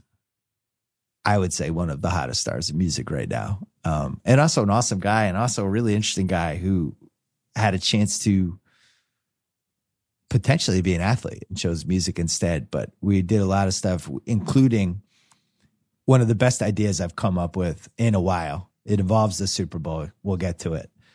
But I'm very excited about this idea. And I demand at least credit if it happens. Just credit, just respect. Just give me the respect I deserve for a great idea. Every once in a while, I have a good idea. Anyway, here he is, Quavo. Well, it's really hard for me to impress my son, but last week we were backstage at the Migos Drake concert. We met Quavo. Mm-hmm. Um, he successfully put off a handshake with you. I was very proud. and then you admired his Jordans and you said he was dripping and he got to go to school on Monday and tell everyone at school how excited he was. Yeah. He felt very validated. I appreciate that. Thank you. Man, yes, man. He's only 10 years old, but it was it was yeah. a, it was a highlight for him this it's decade. All about that's, that's what that's what I do it for. for uh, that concert was awesome. Thank you. And it was like so it was what four day four nights at Staples and then you moved to the Forum mm-hmm. and do the same. It's just high energy, the just us and Drake got so many records that going that's going in the clubs and just you know what I'm saying going throughout your cars and throughout your speakers it's just it's just crazy. And and and just putting us both in one building and just playing all our hits and all our catalog it's like a nonstop party. So you came out you played for like 50 minutes something yeah. like that 55 minutes. There's a break. Drake came out. Mm-hmm he did his whole thing. Then you guys came out, and then Drake eventually disappeared because he's got to. What does he got to do? Hydrate? What's yeah, he, he doing take a breather. He's going. He, he's going too crazy. So what happens when Drake goes backstage when he's he between go, the sets? probably just go fuel up real quick and come back out. Just kind of like a basketball game, quick sub, real quick. To get a massage, yeah. massage table. Yeah. yeah. Some Gatorade. Yeah, some Gatorade. A trainer right back there working on his hamstrings. It's, it's, all laid out. Yeah. well, one thing I noticed with so the stage is laid out. It's basically even bigger than a yeah, basketball like, court. Yeah, it's the same. And you guys are all moving around. Like actually it, the same size of a basketball court. Yeah, yeah, yeah, yeah. You guys are burning some calories though. Yeah, it's like suicides every night. So you got to say you got a big training session beforehand. Yeah, yeah. We we, we play basketball off season just to keep the cardio going. I mean off. Uh, on the off, not off season, off, off, on the off days, just on the off days, yeah, cardio going. Yeah, I was Drake because you guys at least in Migos, there's three of you, and you have you know, the three of you are out there and you got the awesome DJ in the middle with the yeah. whole stand. And Drake's out, he's just by himself with his mic. Yeah, he got the full stage. And he and he But his stage production makes up for a yeah. lot of the, the, floor. You know what I mean? The floor, yeah, the floor is, is changing. 3D screen come down. I don't want to tell too much because you, you know I don't want the people to miss it. But it's crazy. It's all over the. Got a flying Ferrari. I have a secret for you. I think people have seen it on yeah, they've social seen it. media. What I'm saying. Like, yeah, and it, it's like when there's a surprise guest or whatever, that thing's on Twitter But and you don't Instagram see it in all. five seconds. You just True. see like you don't see the naked highlights, la- the you know naked what I mean? You don't ladies get to see- swimming underneath his feet and stuff. exactly. What the? How would you describe the the clothes that you guys are wearing? Because they look Uh, like six million dollar man spacesuits Yeah, crossed that's- with like. Exactly. You're exactly right. So is that for like the uh Six the million dollar- athleticism of it? Is it nice and light? nice and light, cool. Keep got some cool uh vents in it. You know, we we, we went we went to uh we went to NASA and got the suits prep. Shut up! Did he really? I would have believed that. Hey, man, Did you really go to You NASA? can imagine what the Migos do. You went to NASA? Had to get those cool suits. You know, we got takeoff. you know, he the rocket, so we had to like go down there and get real s- scientific facts for the suits. Are people allowed to buy those in stores, or it's just like you have Uh, the only actually, ones? actually, we're coming with like a replica three three three piece day suits uh, for Halloween. So yeah. This is important information because my son has not decided who he wants to be for Halloween. Oh my yet. God, he's gonna go crazy when he see these. Is this going to be available? Do you have it for ten year olds? Yes, I got the suit right. Like I got we we just got the uh mock ups and so hopefully we get it this year, but if not, it will be around next year. He was going to go as John Wick, but if he could go as Quavo, it's happening. Yeah, I get him the red suit ASAP. He'll be- he'll I'm gonna try ready. to get him one before. Would you have to do the Maybe grill or no? Maybe How far does he the one go? on one one of one. It- it's the it's the uh stage suit. Okay. It's the stage suit. You know, we come out in different colors like red, yellow, and what's and it's the stage suit with the straps on it. And it's crazy. I mean, that's a great Halloween to because you need you get two friends, so it's like a threesome. The three of you come up with a costume. That's exactly. exactly. that'd be a nice one. So when you have these off days, how often do you hit the NBA arenas up to play basketball there? Uh, whenever I'm in the town. Like Houston, we watch uh, uh, James practice. I'm just watching, and then after they left, we got to shoot around and kick it. Uh, Philly, we went to the Philly Stadium. Ben unlocked the door for us and Meek the uh, hoop. Oh, Ben did? Yeah. Uh, everywhere we go, they unlock the gym because they know how bad we like to play ball. Yeah, so we, pretty much got good. It's access. weird though, right? With the no fans in the because I we we played good. at You- Staples a couple of times. It's the depth perception of the basket, the glass Oh, backboard, no, we, but the no. nah, we not not in the exact arena because our stage is there. So we don't- we we can't. oh, so you play in the practice Yeah, center? Oh, I got practice facility. Yeah. Yeah. Well, you know, your legacy. You've had a very good career so far, Yes. but uh, really, your legacy for me is the celebrity game. thank you, thank you. You came, you came out of nowhere. This kid from the streets of Atlanta. Nobody was expecting much. And you came in. Would you have like twenty one? I had 19. 19 you were late you they, Yeah. you didn't get the ball enough though Yeah, and I was just yeah off with like rebounds, and I ain't even. But this year I'm gonna try to go for a 30 piece.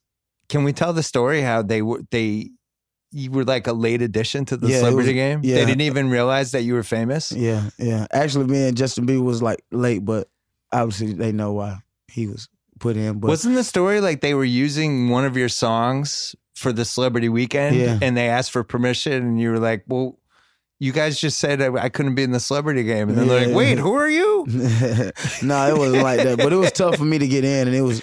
And I how was is it tough for you to get in that's the dumbest thing i've ever heard it was the best idea to have you in Yeah, it was.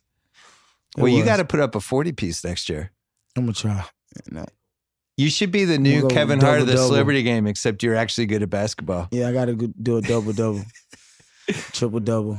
I coached the game in uh, 2014. I was the coach on one side, and Jalen was the coach in the other. And we picked teams, and I ended up with Kevin Hart, and he lost me the game. He had like 14 turnovers.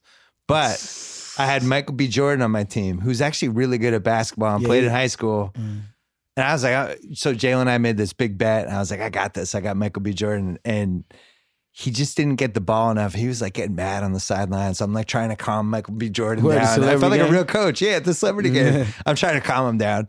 Uh, and he ended up, he missed four free throws down the stretch. That's I lost to. Jalen. I missed two free throws, but not back to back. It was like one miss one. I could have had twenty. I think we had like a bet to if I got twenty and I end up with nineteen. I was so sick. Bieber's pretty good at basketball. It's Yeah. that, that's also unexpected. Yeah, he pretty good. He can hoop left hand. He shoots Yeah. with the left. Who else? Who are the other celebrities you respect as hoopers? Uh, I like Drake game. Drake game is is calm, settle, kind of like What's that? What's his game like? he kind of floats around the three, play light D. Oh, really? You know what I'm saying? Get back to the three. You gotta like run out there every time because you don't know where the hell yet on the floor. It sounds like he should be in the Rockets. Yeah, he, he like to he like to dance around the three point line a lot. So he's like a stretch four. What is he? It's like a shifty. He plays off the ball, or does he have the ball? Nah, he don't have the ball. That's what I'm saying. He's just So, sneaking like, around. He's just sneaking Yeah. around, catching screens. You know, the whole team looking out for him. So they like, Oh yeah, because they want to pass to Drake. yeah. So he might get up and hit him, knock it down. So he's Yeah, like a Klay Thompson. You don't you forget Nah, he's nah, out like, there. It's not that. It's not that wet. His shot not that wet. No, no, no. what is it? He, he like to move like Klay. So and everybody who who works for him and with him is probably interested in getting him the ball as much as possible. Triple screens, double screens. Like going through a maze the whole game. They always say that. I've talked to a couple different people who used to be in Obama's games when he was in the White House. Yeah. And it was saying they said he's actually good at basketball, but it was also you didn't want to like really totally d up Obama because he's the president. yeah so when he's going left, you kind of let him go left. Nah, if Obama, I play Obama, I'm, I gotta, I gotta lock him down. You going at him? I'm going at him. Does Obama play anymore? He still play. Oh, we got to arrange this. Let's They- do it. There's got to be some sort of. uh I would like to play on his team though. I don't want to play against him. This is like historic. Well, yeah, you you have Yeah, the lefty thing. Yeah, he left. We got, we got a lefty thing going. well, the lefty thing is. I, I I retired three years ago. In case you're wondering, I know it was on your mind okay. when I stopped playing, but um, the lefty thing. Everybody always forgets about the lefties that they actually go left. Exactly. And you remember it, and then 15 minutes passes, and the guy's going by again. Like, oh fuck, he's lefty. Yeah, It's an advantage. yeah. James taught me a couple moves too. So I'm, Did he teach you how to travel? yeah, he taught me. Did you take four steps for a shot? Yeah, he taught me the, those steps right there. It's, it's two step gather. What uh, what kind of pressure? Because you have this new album out Mm-hmm. that Quavo came out Huncho. last Friday. Yep, Quavo Huncho. What kind of pressure do you get from the NBA stars to get name dropped in your album? Do they mention it? Are they curious? Are they expecting No, it? It come it, if you balling and doing your job, and and and nine times out of ten, an all star, you gonna get your name called. Right. And then I I only call like my personal partners, you know. So Is it? Do you think it's like a rite of passage for NBA players like Jayson Tatum, my favorite player right now? It's time for him to get mentioned in a song. I feel like this is going to be his breakout year. yeah, he- yeah. so it's just a matter of what his first he- song is he- going to he- be. He'll get a he, he'll get a shout out most definitely. So let's say you were you went into you're writing a song, and you're like, I got to work Jayson Tatum into this. What would would you do it organically, or would you actually think about how to do it? He's calling right now. He wants to be in your. No, Do you? How does the process work? it's just off the dome. Just off the dome. You don't even know how it works. Like it just it just happens. Yeah, it just happened. So when you're writing, what's the process? Uh, I I haven't wrote a song. Are you pen and paper? Are you Nah, I'm just I like this. The microphone in front of me, and I have my computer right here. I'm just hitting record. oh, and And you're just record. freelancing the whole time? Yeah, and I record and just lay down records, and then hit the space bar, stop. Just look what he doing. Just Nephew like Kyle. that. I swear, That's nephew Kyle right it's, there. it's it's nothing nothing different. So that's how I've been recording my whole career. Well, when but with Migos, so you had two other people. So how'd that work? I get out the way and let them record their verse. Scoot the chair back. So it wasn't like you guys weren't. What you would do here? What you would do there? It's just nobody knew what the other Nah, person we was gonna do. And normally we would like make records away from each other because we used to like always butt in and make each other say bars. Like when we first came in, like, nah, don't say that, say this. right. So now we get to where we just record ourselves and then we be like, hey, this a smash, get on this one. This is a smash, you gotta get on this one. Oh, this bad and bullshit. Oh shit. I had to jump on it in LA. I recorded that record in LA. Offset had already made the record. And like with Fight Night, Takeoff had, I think, I want to say like he had like a couple bars. I came in and just said, hit it with, I said, no, the pussy out like Fight Night. Say that part. I walked off. Next thing you know, had the whole smash. Like, he just, everybody like we we feed off each other, and then sometimes we, we be like, nah, don't don't come in. Let me let me kill it. So, So when you were doing Fight Club, did you realize that it was going to be the Fight greatest song? Fight, Fight Night. Did you realize it was going to be the greatest song of the decade? uh, no, I knew it was gonna be great, but I didn't know it was gonna be one of the greatest songs. That was our one about. That was how I found out about you guys. Yeah, Rembert Browne, Atlanta's own. yeah.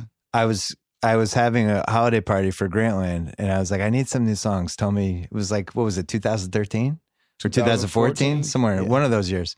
And uh, I was like, I need some new songs, and he sent me like five songs, and I heard that, and I and I was in the car. I was texting him in the car. I was like, What the fuck is this? This is amazing. And he's like, Yeah. Yeah, then we shot the video. We shut down the whole uh Fox theater and the street, Peachtree, shut down the whole like road for the video. It was epic. Julio came out.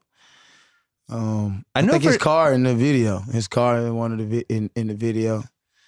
Yeah, Julio white Ferrari in the video. So when did he make? When did he befriend you guys? Uh, he's good friends with my CEO, uh, P, and we we've been friends ever since. You know, they've been locked in, but we just know him off of meeting him with through P. So ever since then, it's just been organic. So was he like Versace early, or was he like you he's waited till like fight night? Early. Julio been around since he first came to Atlanta. When you were on Atlanta, did you realize that like all the beams were crossing? Yeah, Um, with all making- these different Atlanta things were just it, it started making heads- sense. I mean, because we we're part of Atlanta culture. You know what I'm saying? Yeah. Being from the north side of Atlanta, we you know what I'm saying everything that come through Atlanta now got to come through us or you know what I'm saying our label, our family that that's running Atlanta because it's all like a family tree. You know what I'm Yeah. saying?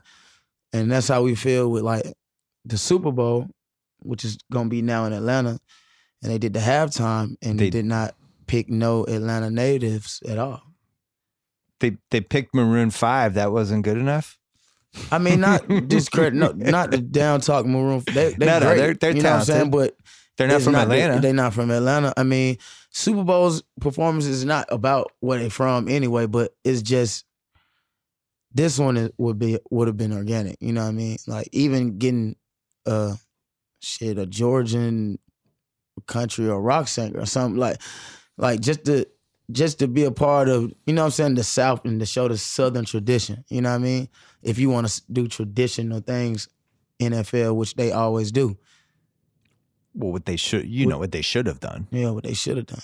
They, And they then they don't should have get the vote from the players. They should like let the players vote because all the dance moves, all the style, all the way of life that they, you know what I'm saying, put in the game is like all like hip hop. It's all cultural things. You know what I mean? so, what would have been your dream Super Bowl halftime?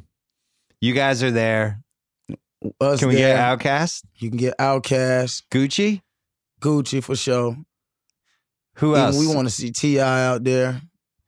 Um, you can have Lil Jon come crank the crowd. You know what I'm saying? We love Lil Jon. CeeLo Green.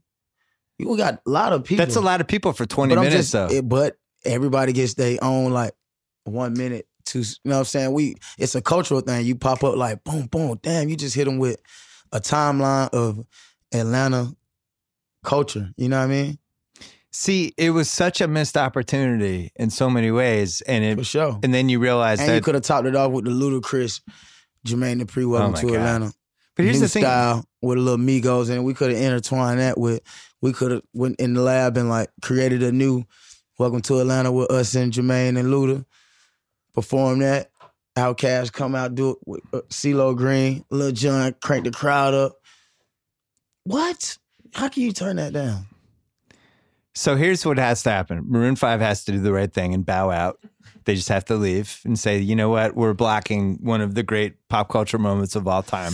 That's a lot And- of money. Maroon Five gonna turn turn, turn down, but it- we'll, we'll we'll straighten you out, Maroon. Here's why it didn't happen. I don't know if you know this, but the NFL is owned by a bunch of old rich white guys and probably didn't understand one of the names that you just mentioned.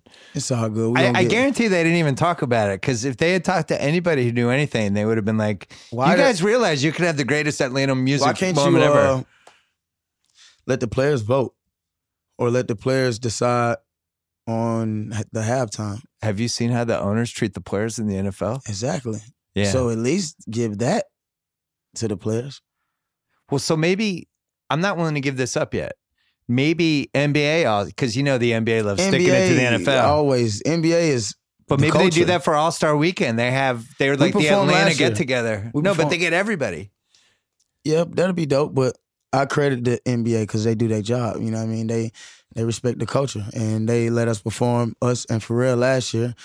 And like you That's said, good. let me play, let me let me get in late. You know what I'm saying? They do stuff kind of, you know, the cultural way, like straight up. They do they do it the right way. Let people have a chance to speak. I think NFL need to kind of open that open that door a little bit. Let the players, you know, express themselves. They doing it with the touchdown dance, but I feel like Yeah, it's like a- they're allowing it. yeah, like All right, we'll let you guys do this one thing. because of so much tight things going on.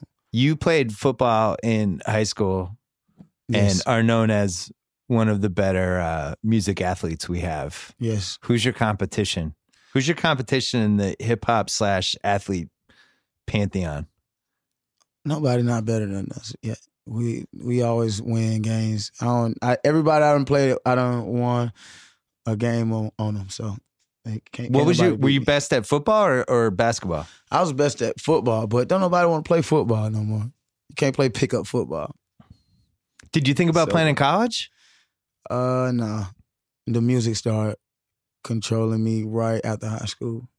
What does controlling you mean? Like, Like you just Like, that was in your blood, you could feel it. yeah, this is my life. I'm putting all my money into myself, investing my money into my craft, paying DJs, hitting the clubs, buying drinks, uh, buying CDs, trying to paint the world without flyers, and you know, just doing like groundwork. How much of the tradition that Atlanta had built up musically over since the early mid '90s, basically, Uh, led to we- you wanting to do it? just to just when I was growing up, I used to see all the rappers hang out together. You know what I mean? It, and it looked so cool instead of just beefing. Yeah, and other artists like up t- like not like in New York and they had like separation because they was beefing. You had like 50 Cent versus Ja Rule and you had these different these different people beefing. They wasn't like together. And, right. and in Atlanta, our artists was together. You had Shawty Lo, Gucci Mane. I think T T.I. was the only one that kind of like, you know what I'm saying? But He was off on they, the side. yeah, they had their own family. Like Grand Hustle had their own family, and they was smoking. Then you know, so just seeing like the togetherness, like really like instilled into our minds. So when we grew up, we wanted to make music and be together with all our peers, and that's how it is today. We you, we make music with everybody from Atlanta, and that's how Atlanta went, and we uplift for each artist. Do you feel like the biggest stars are now smart? Like, like when did Drake reach out to you guys? Uh, Like five years ago? yeah, Because he was on one of your first songs. Yeah, Versace. yeah, yeah. Yeah, So 2012. yeah, thirteen, I think. But that's like a great move by Drake, right? He sees like Yeah. the young up and comers with possible talent. Yeah. He gets in with you guys, and then you love Drake from that point on. I mean, he basically once you know once if you're a great artist, you know who's going to be great. You know, And Right. You can hear, it, you can see it, you can see how they move, you can watch how they move. You, even if it need to be sharpened, you know what I'm saying. Even if it need growth, and that's how I feel. He he what he's seen. Right. I think that's just one of the biggest things that's changed with hip hop the last 10, 12 years is the the big dudes. Actually, I guess it started back with Jay Z, but um, but like when I was my generation, the early mid '90s, everybody was kind of against each other, or they would team up, and now it's a, it seems like it's much more of a community. Yes, This is better because it leads to more yeah. collaborations and, leads to more and less collaborations and, help, helps more moments. Like Yeah, like you got Maroon, like you say, Maroon Five got the got the halftime, but they still got a song with our sister Cardi B. So I would love to even see them bring her out. That'll that'll make us, that'll make me proud, and you know what I'm saying, make the boys proud and us proud too. So it's that's a good career move if they do that. You know what I'm saying? You could do a diss track about Maroon Five before the Super Nah, Bowl. for what? it's not Maroon. We, It'd be the it's- most it's unexpected it's, food it's, the people who didn't choose us. You could do it. Yeah, did diss track in the NFL. The 32 owners. That's the title of the song. 32 owners. Nah, I'm good. I'm, I'm straight. Could you have played football in college? Uh, yeah. So Yeah, what what was what style were you like a like a Mahomes type style RG three? No, Were you were you like scrambling around or were you. I pocket like a- passer? What were you I was like a scrambling. I was like a scrambling pocket passer.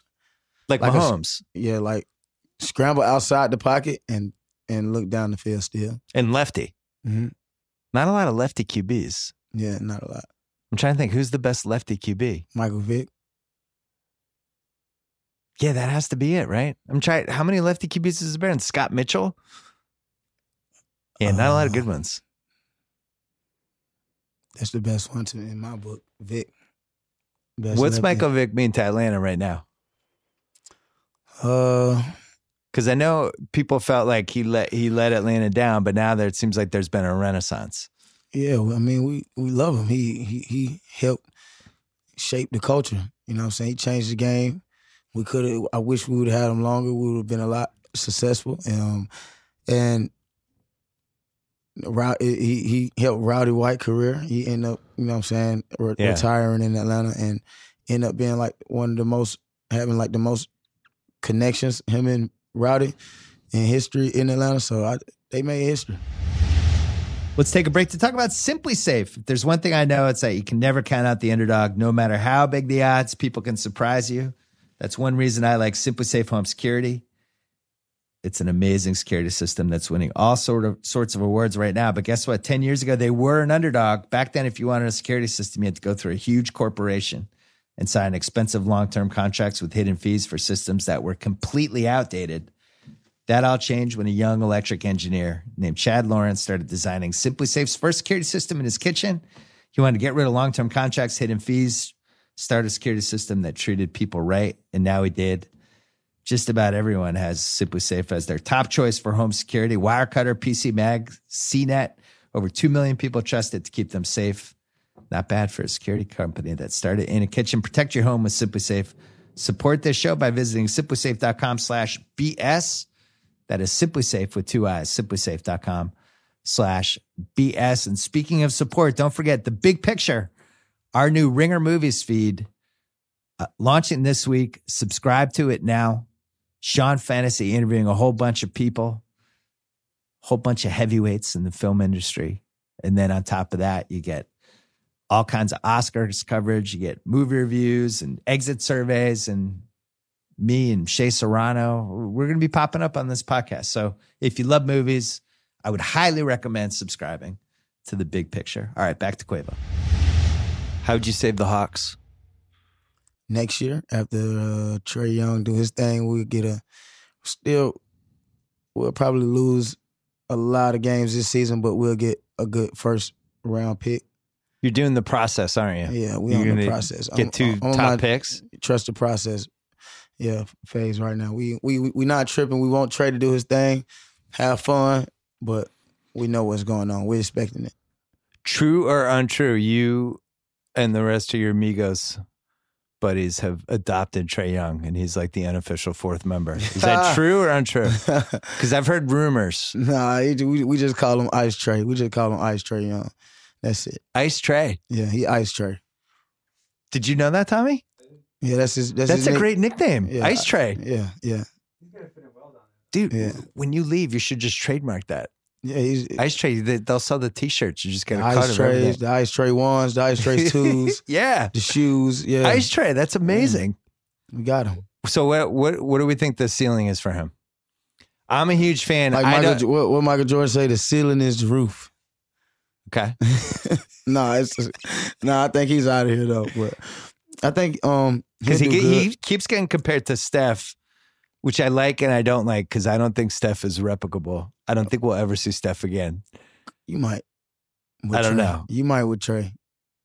You might with Trae. Did you see that 35 footer he made the other day? Yeah, you might with Trae. I, I think a lot of players are going to come in like Steph. All you got to do is train. I think Steph trained like a true shooter, Yeah.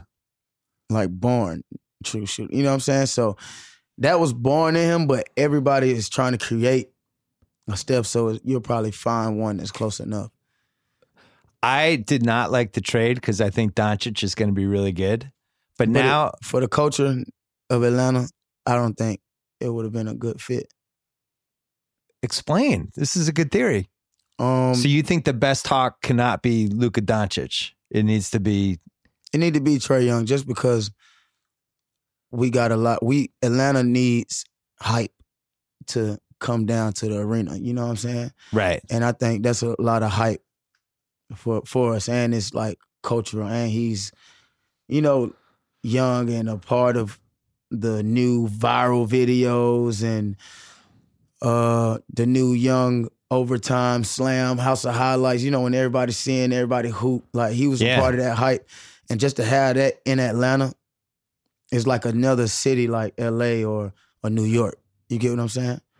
Well, especially if you guys are going to adopt him as the unofficial fourth member and call him Ice Trae. Yeah, You've read a song called Ice Trae Yeah, that you're going to single handedly. Yeah, that do wouldn't happen. Dallas. Yeah, you could make this happen. Yeah. I I worry about how how he's not like a big dude in the pounding of the season. Yeah. Um and, and he just likes like to get physical too. well, that's Like the he- thing because in college he would just go into he'd Yeah. be bouncing off everybody, but in Uh-huh. the pros those dudes are all Yeah. you know, and that's the one thing I worry about with him. But uh I think Doncic is going to be really good. But I think that you made a good case though. You kind of Mhm. talked me into that. Yeah. Who do you think is the best Hawk of all time? Best Hawk. I mean, I have my answer. Uh, Dominique. Yeah. Gotta be. Dominique, Dominique, you know, sure. Jalen Rose is a good friend of mine. Yeah. He revered Dominique because he said Dominique on and off the court was one of the true legends. yeah, for you sure. know, he opened a nightclub when he was playing. He had his own nightclub. oh yeah. Oh yeah, didn't know that. Dominique was like a legend all time. I didn't know But that. in the in Atlanta, nobody knew what was going on. He was just like it was just going like Magic was out here in L.A. yeah. with the celebrities, everybody knew, but Dominique was just quietly a That's legend. dope. Yeah. That's hard. Does he? He's still I at the see him. Yeah, games. he, he's at every game. ask him. Ask him about the nightclub. Okay, cool. I'm gonna ask him. Think about that you got the NBA house star. highlight nightclub going and going. And yeah. What about? Tell it? me about that nightclub in the eighties. Yeah. Okay. Think about that. Imagine an NBA star now opening their own nightclub and naming it after themselves, and then going there after Oh, the games. club was called Dominique Wilkins. I think it was called. It was something like Neeks. wow. Now, Didn't some of this that. might be urban legend. I don't know. Okay. So I'm when gonna did you? I'm gonna ask my mama. Yeah, ask him. Um, when did you feel like Atlanta, the Renaissance, was officially happening? Because it seemed like about three, four years ago, all of a sudden Atlanta was all over the place in all these different ways. Maybe 2016. But could you Uh, feel it though? Because you're from there and you love Atlanta and you don't even see it. Yeah. Uh, I want to say. I want to say when they came when when when L.A. moved to Atlanta to shoot all the movies. Oh yeah, Yeah, and they start like building the studios, and I think when that started happening, they realized that it was a culture thing going on there. right. and then the music was just going itself. And then while you, when you came, you had to hear the music on the radios, Yeah, yeah. hear the music in the clubs, hear the music in the cars passing by you, and it just became a natural thing. Like I think it was organic with when Hollywood moved to Atlanta. Do you think it's the epicenter of black culture right now? Yeah, for sure. Because Washington calls itself Chocolate City. I don't know. you might, you might have to, might have to tell them to refrain. no, no. Yeah, but Atlanta is is hot right now. I think the show having like one of the best TV shows actually called Atlanta really helps. Most definitely. All the music that was that's just, come out. That was just more fuel to the fire. Like yeah, it really does seem like a movement. I was always then like, it won the awards, and he got on and said "Bad and Bougie" is the best song in the world. Like it made everybody like put their attention on the city of Atlanta. were you worried when he started making a show called Atlanta? Like when you heard about it, you're like, No, oh because no. I knew I knew where Donald was really from. And Right. A lot of people didn't think he was from Atlanta. I know he he he from like Stone. He's from Stone Mountain, and and that's like twenty minutes away from the north side. That's where we from. So Yeah. When they said when he first came out with his album and his tape, and I was like, oh yeah, I already know him. He's from up the way over there by Stone Mountain, Lithonia, and and like when he came out with Atlanta, I was like, oh yeah, this finna get like he gonna go like really like north side Atlanta. So it's like it's not it's it's not in the city. It's not in it's not city Atlanta like. Yeah. It's it's it's North Atlanta. It's Stone Mountain like where you from. so break down Atlanta to me. North Atlanta, where you're from. North Atlanta is like 20 minutes outside the city of Atlanta. So 20, describe North Atlanta to me in one sentence. It's like the north side, Gwinnett. but what? But what? Is, what's the personality of North Atlanta? Uh, Is it different it's from? diverse. Everybody not black. It's diverse. Everybody not black. It's like different, eh, black, Hispanic, Asian, and they all from different spots, and they all came into like one. Like in my school was so diverse, but we was so trending. Like we, I don't know. It was kind of like we was the new kids on the block, but we from different sides and and we made up, you know what I'm saying, the gang, the Migos, the boys, Yeah, yeah. the North Side. Like it came like it kind of came like a cool thing to be around and just being like inside of Atlanta. Cause you had T.I. and Jeezy and yeah. everybody, they had they Atlanta feel. They was the city of Atlanta. Them the hard boys of Atlanta. You know what I'm saying? So we had to come outside and do our thing. Like Is there a South Atlanta? Does North Atlanta yeah, have a South rival? Atlanta, East Atlanta, Who's your? Who's West North Atlanta's Atlanta. rival? North Atlanta rival. We don't got a rival. We good. Cause we just came into the city. Like we was not getting called out for we was not getting recognition for a minute, like outside until we came in and stated that and like start screaming north side. What? Uh, like all these years later, the '96 Olympics and all that. What's the legacy of that to Atlanta for you? Uh I remember um I was in Athens and I seen like the cross country runner run with the torch. Yeah. All the way through from like Athens to Atlanta. I was I was a kid, and just having my mom just having me out there just made me feel like I was a part of something huge. And then that, my, that was my I wanted to see Muhammad Ali, but I couldn't because it was like at night, and my mama went Yeah. and she seen him, and I was just Muhammad Ali was my favorite athlete in the world. Like just to see him come to Atlanta and hold that torch up, it was big for the like state of Georgia. Who do you think that Muhammad Ali is now for this generation? Hmm. I mean, obviously, there's nobody who's exactly like him, but who? Yeah, Because it, it felt like this year, LeBron hit some level of popularity that I just never expected. Yeah, I say LeBron. For people under 30, he's like their guy. Yeah, I say LeBron. And he did the stuff with the LeBron school and Colin. Kaepernick. Colin Kaepernick. Have you talked to him? Yeah. Colin Kaepernick maybe yes, he's the Ali of our time right now. So when he's moving in the circles, you feel like there's a respect for him For sure. because of the stuff that has happened the last Most two years and the stuff he's given up and sacrificed all that. Most definitely. He sacrificed his whole career. And that's what Ali did to fight for something that was right. Hmm. I mean, it's funny. I watch football every Sunday, and there's like eight quarterbacks who should be starting in the NFL, and I and I keep waiting for somebody to be like, "Screw it, let's go with Kaepernick. Let's try it." Like, because the PR of it would actually be really smart for the team, and it would deflect. Like, if the Giants did it right now, the Giants are terrible. And if they did it, everybody would just talk about Kaepernick, and It'd be Yeah, like that's what we was trying to that's that's what we go back to the NFL, like have to tap into the culture. Like yeah, we understand that we like football. We understand that we love football and they and we cannot just not turn on the TV and see it.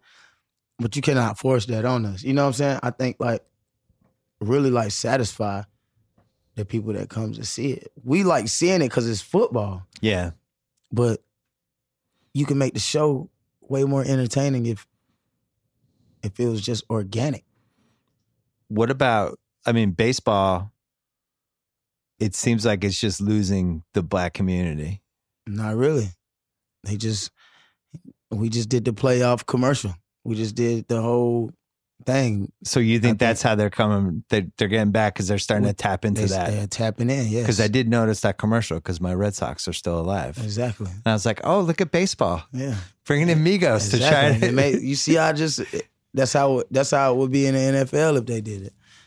You know, it's just all about being tapped into the youth and just learning how long, how long this, like how long we all been watching different sports and we know we understand the tradition, but now it's time for like a whole new tradition to start yeah like this tradition been going on since we've been separated and you know like the race thing. Like now it's time to just go straight mixy and all the way new. You know, like just a whole new script. Right. What's the biggest pressure you have now being a famous famous celebrity who who has a high profile and loves to do what he does for a living? Uh, I just try to do much as I po- much as possible for like the kids and in my community. Um, yeah, that's what I got you. I did Huncho hoops. I did Huncho, Huncho. Uh, you just messed me up. The football thing on my birth, Huncho Day in the A on my birthday. That was that was football. I had all the players from the NFL come to uh, my event on April second. It was at uh, Berkmar High School, the high school I came from. I grew up in. All my friends, I called them myself. I didn't get no PR, no Yeah. nothing. I called them myself, asked them to come. They came and showed love. We had like a flag football game. I remember this. Yeah, There was, was- a lot of people in that game. a lot of people. Yeah. a lot of people in the game. You should game. televise that. Yeah. Well, next year. we'll year run I it next We year in try- the ringer. Yeah, we tried. We tried last year, but it was so tough. Just, just they didn't know how, how much I was gonna bring out. Yeah. So Well, they know now. they exactly, and once they, and I had like shuttles, like six, seven, eight buses picking up kids, dropping them off, scoop, bringing them back, dropping them off. I had tons of water. Shout out to uh, um, Jaden Smith for bringing the waters. He had just water. Brought like tons of carts of water for all the kids. Pizzas, Blaze Pizza, LeBron um, Yeah. Pizza, fed all the kids. I had Easter egg hunt on the baseball field at my school, and I I did Huncho hoops. I think three days ago behind Capitol, laid the hardwood down. Um, shot a video. Brought like the high school kids just to see all the top basketball high school kids just to see how professional things work. Just to let them see, you know what I'm saying? Yeah. Like how great you can be at this level and still like give back to the kids. So I just brought all the kids and had the dance team small from like all ages and had a drum line there, had the Huncho mascot there, had the DJ out there, had the pizza.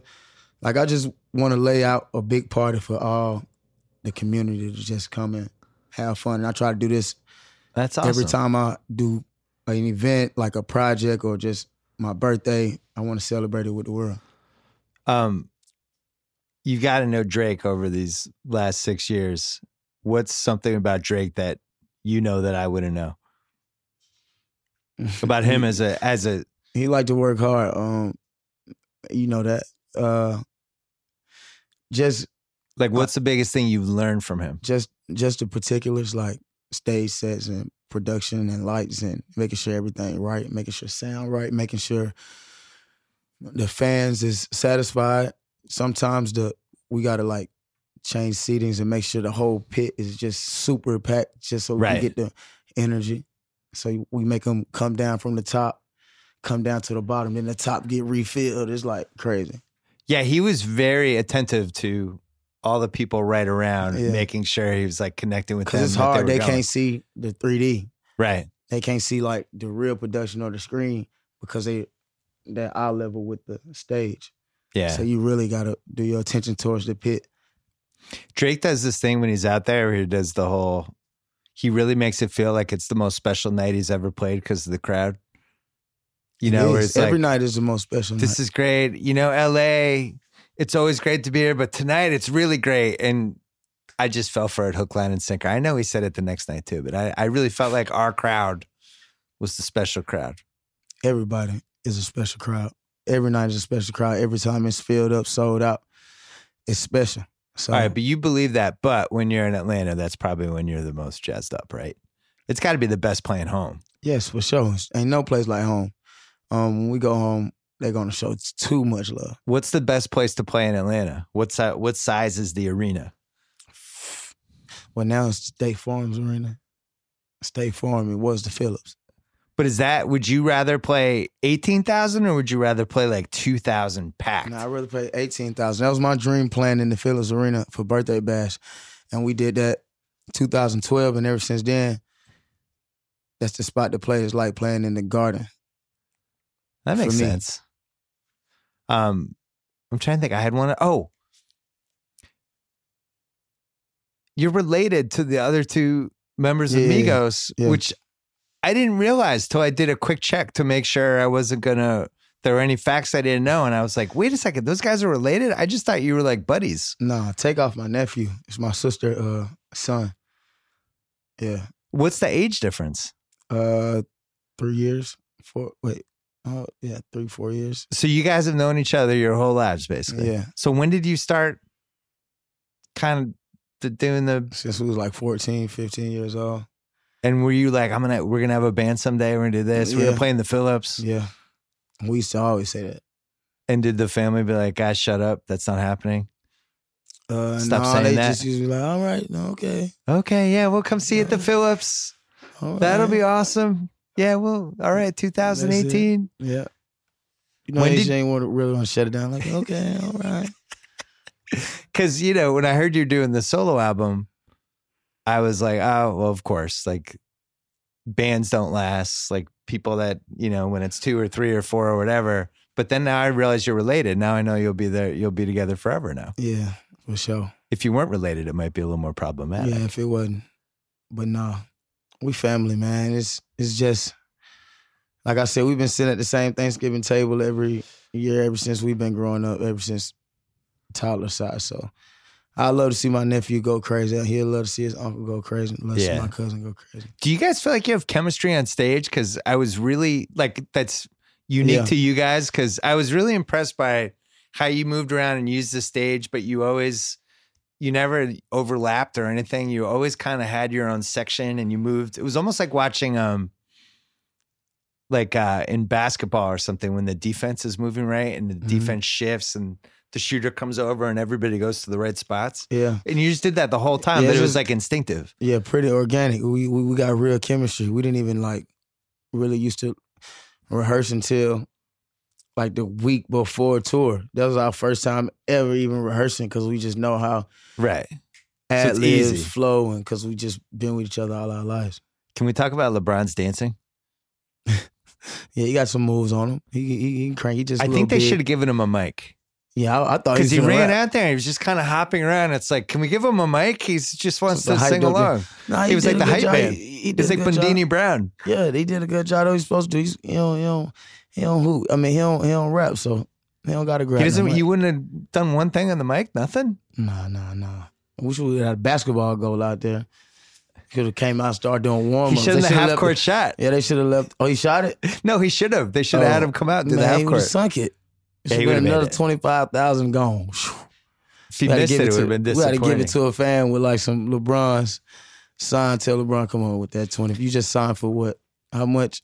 The biggest, largest bag in LA history. I gotta say, I hate the Lakers with every bone in my body because I'm a Celtics fan. Nah, I like having this. Gonna be amazing. I like You know having what? LeBron in LA. I, it just feels right. It's Exactly. the city of celebrities, and he's one of the And biggest that's how we now. feel right now in Atlanta with Trae. That's what I was telling you. Ice Trae. Ice Trae. Do you hold any animus toward the Celtics with uh, Dominique versus Larry, 1988? It's previous generation from you. Nah, the I never- duel, Larry Bird, I need to Neat watch Cat it. 47, Larry Bird. He, he just wasn't good enough to beat the legend. I wasn't. I was at that I wasn't game. around that back then. I was at that game. Yeah. Dominique had the greatest dunk I've ever seen in my life in that game. He missed from the foul line and I just can followed watch- up and I dunked. wish I can watch an '80s basketball game live on the floor. Dominique missed his calling.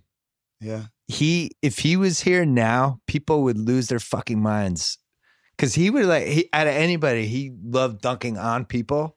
So if like somebody was the rims here and and somebody's two feet away, he would jump toward the guy that was two feet away and then dunk. All he wanted to do was dunk on mm-hmm. people.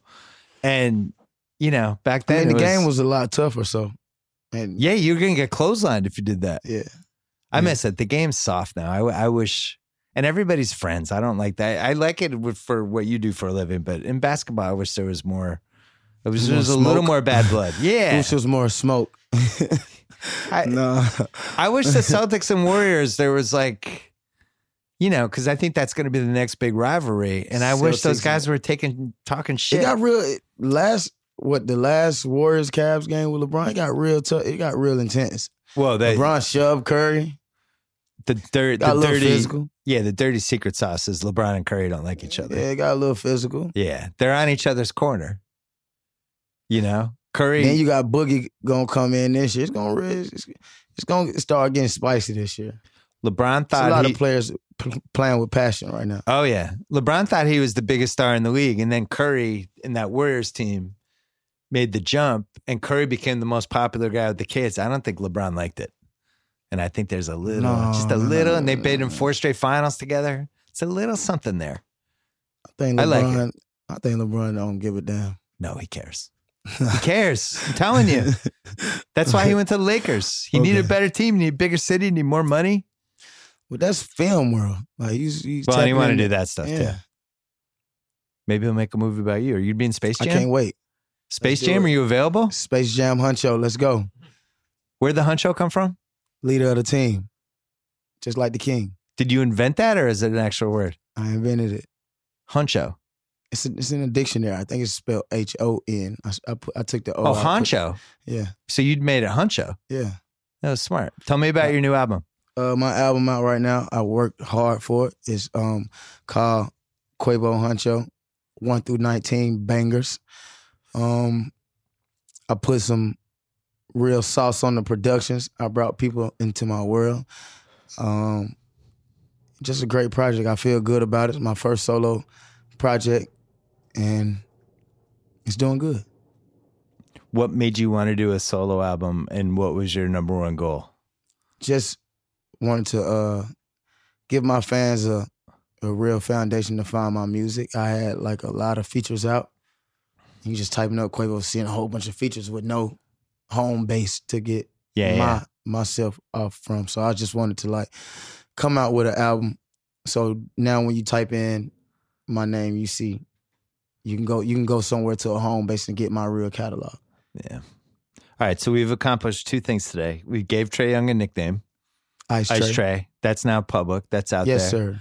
And then we're staging a coup d'etat with the Super Bowl halftime show. Yeah, we're gonna uh We're get, we're turning that into an Atlanta show. can we disrupt the program? Maroon Five, they Let's can if- be there, but they're just going to be over on the side, let's kind of just- let's see clapping for we everybody get, like, else. a hacking system to hack the oh, network. they hacked they- As soon as halftime come on, it's just like interrupt this program brought me to show you the real halftime show. Then Lil Jon come through. What? And then that's Get on it. that's how we. Wait, I have the idea. I think this will work. So the Phillips Arena, nothing's going to be in there that night, right? Mhm. So you get another network to do the real halftime show, and you have all the Atlanta people there. And then when the game goes to halftime, you flick over to the other channel, and then it's like Atlanta royalty, and you just go for the next half hour. That's a great idea. That could work. I'm giving that to you, Quavo. Oh yeah, I'm gonna call uh, the wrestlers and ask You call that the Huncho halftime show. Yes, sir. You get everybody. Yeah. Who's who's turning you down for that idea? Oh nobody. You'd be like, they're trying to take our city away from us. Maroon Five is the halftime show. That can't happen. Leave that can Maroon happen to 5 Big of This, man. This got nothing to do with Maroon Five. no, it's bro. fine, but they, but we're not mad at them. You gotta we take your city the back. other people, bro. yeah, take your city back. Okay, Phillips Arena. I got What you. channel? We'll take State bidders Farm right now. Oh, it's the State Farm Arena. Phillips. State Farm Arena. Okay, let's get it. We're doing it. Thanks for coming on. Thank you, man, for having me. All right. Thanks so much to Quavo. Thanks to Shea Serrano. Thanks to ZipRecruiter. Don't forget to go to ziprecruiter.com slash BS. Thanks to SimpliSafe. They go beyond what home security should be. Intuitive design influences every step of securing your home, like installation. SimpliSafe ships right to your door, ready to go, never stops. SimpliSafe's built in backups protect you through power failures, Wi Fi outages, even baseball bats, all for $14.99 a month. That's it. Order today. You'll get free shipping and free returns. Start your risk free 60 day trial at simplisafe.com slash BS. That is SimpliSafe with two eyes. And thanks to FanDuel as well. Remember, they have tons of ways to play, like the Gridiron Pick'em contest where you just pick winners, no spreads. 10K split amongst the top pickers. I've tried other DF site at DFS sites. If you're not a fantasy expert, FanDuel clearly the place to play. I'll have my team. I'll say what it is later in the week. New users get a $5 bonus when they make the first deposit. Come play with me at fanduel.com slash BS. Don't forget to subscribe to The Big Picture, our new Ringer Movies podcast. And don't forget to root for the Red Sox, unless you hate Boston. Then I, I can't do anything about that. But Uh, root for the Red Sox. Who Dodgers? Come on, get that team out of here. They moved. They they stabbed the pe- good people of Brooklyn in the back and moved to L.A. Boston never moved. Boston stayed in the same place. Root for the loyal people of Boston and the Boston Red Sox. Good luck, Red Sox. See you tonight at Fenway. Back later in the week with more of the BS podcast.